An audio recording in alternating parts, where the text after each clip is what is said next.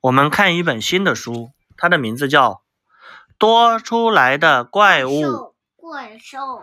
它的作者是荷兰安娜玛丽凡哈林根著。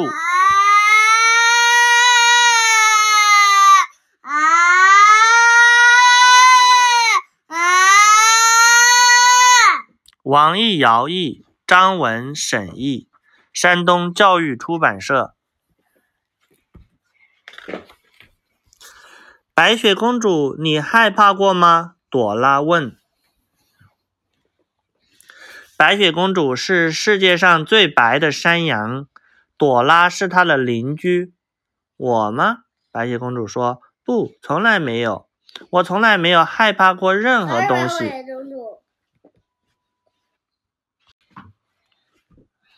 朵拉已经很老很老了，我怕，我什么都怕，我最怕的是床底下黑乎乎的一团。我一直觉得那里有个怪物。看一下床底下。每晚我都要大步往床上跳。紧闭着双眼，使劲地跳，可是我已经这把年纪了，实在跳不动了。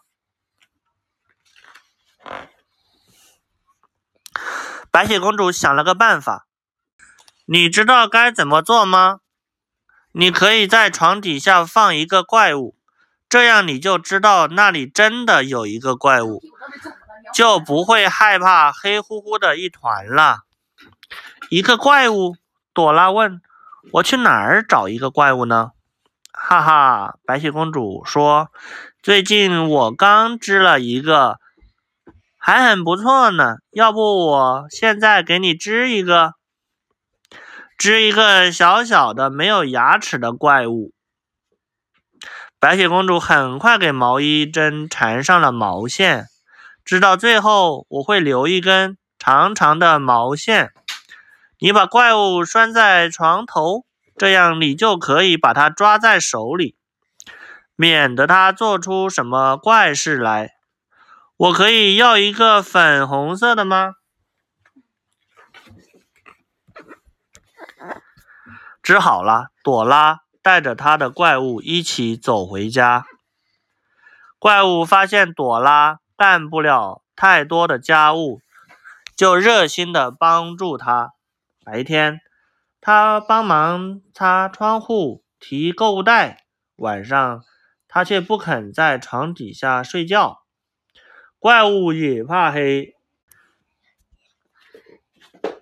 你怎么也怕黑呢？朵拉说：“到我这儿来吧。”怪物一个箭步跳上了他的床。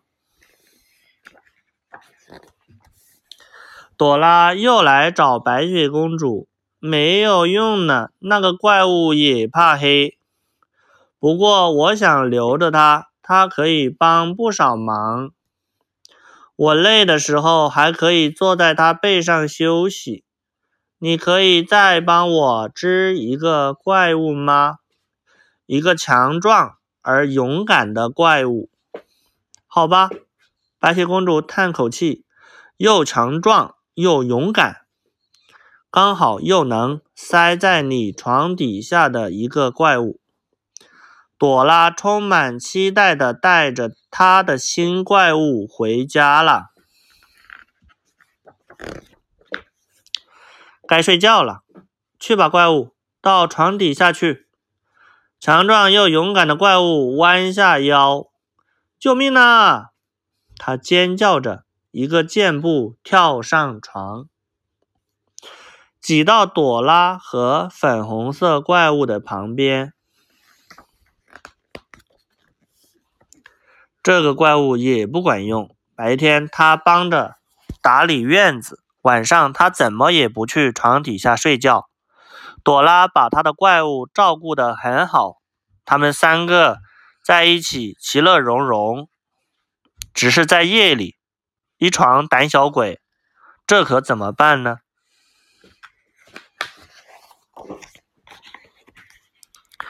白雪公主，我还是不行呢，你能再帮我织两个怪物吗？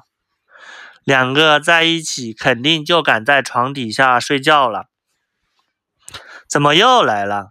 白雪公主有点不情愿，她正想织点生菜呢，但是她还是给毛衣针缠上了山羊毛线。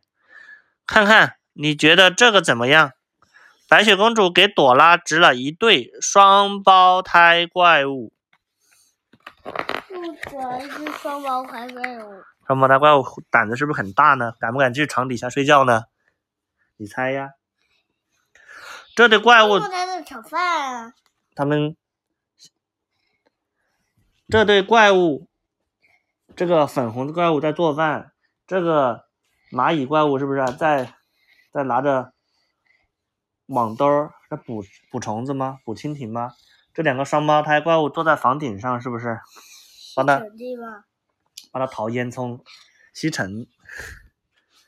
这对怪物的确很勇敢，他们爬上屋顶打扫烟囱，清洁排水管。嗯，但是无论如何也不愿意钻到朵拉的床下，他们也非常非常怕黑。朵拉可以再次请求白雪公主织一个真正的什么都不怕的怪物吗？为什么他们都不敢去朵拉床底下呢？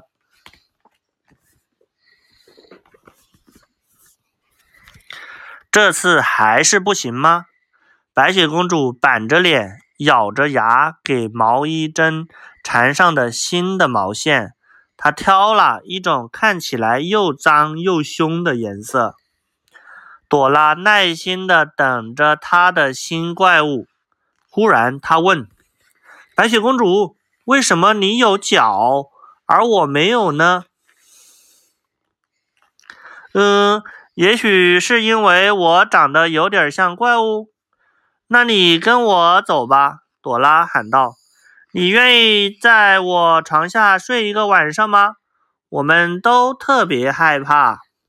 白雪公主放下她的毛衣针，好吧，就一个晚上。白雪公主有没有去她家床底下呀？晚上所有的怪物都开心的跳上床。她好玩吗？她他们所有的怪物都跟朵拉一起在床上睡觉。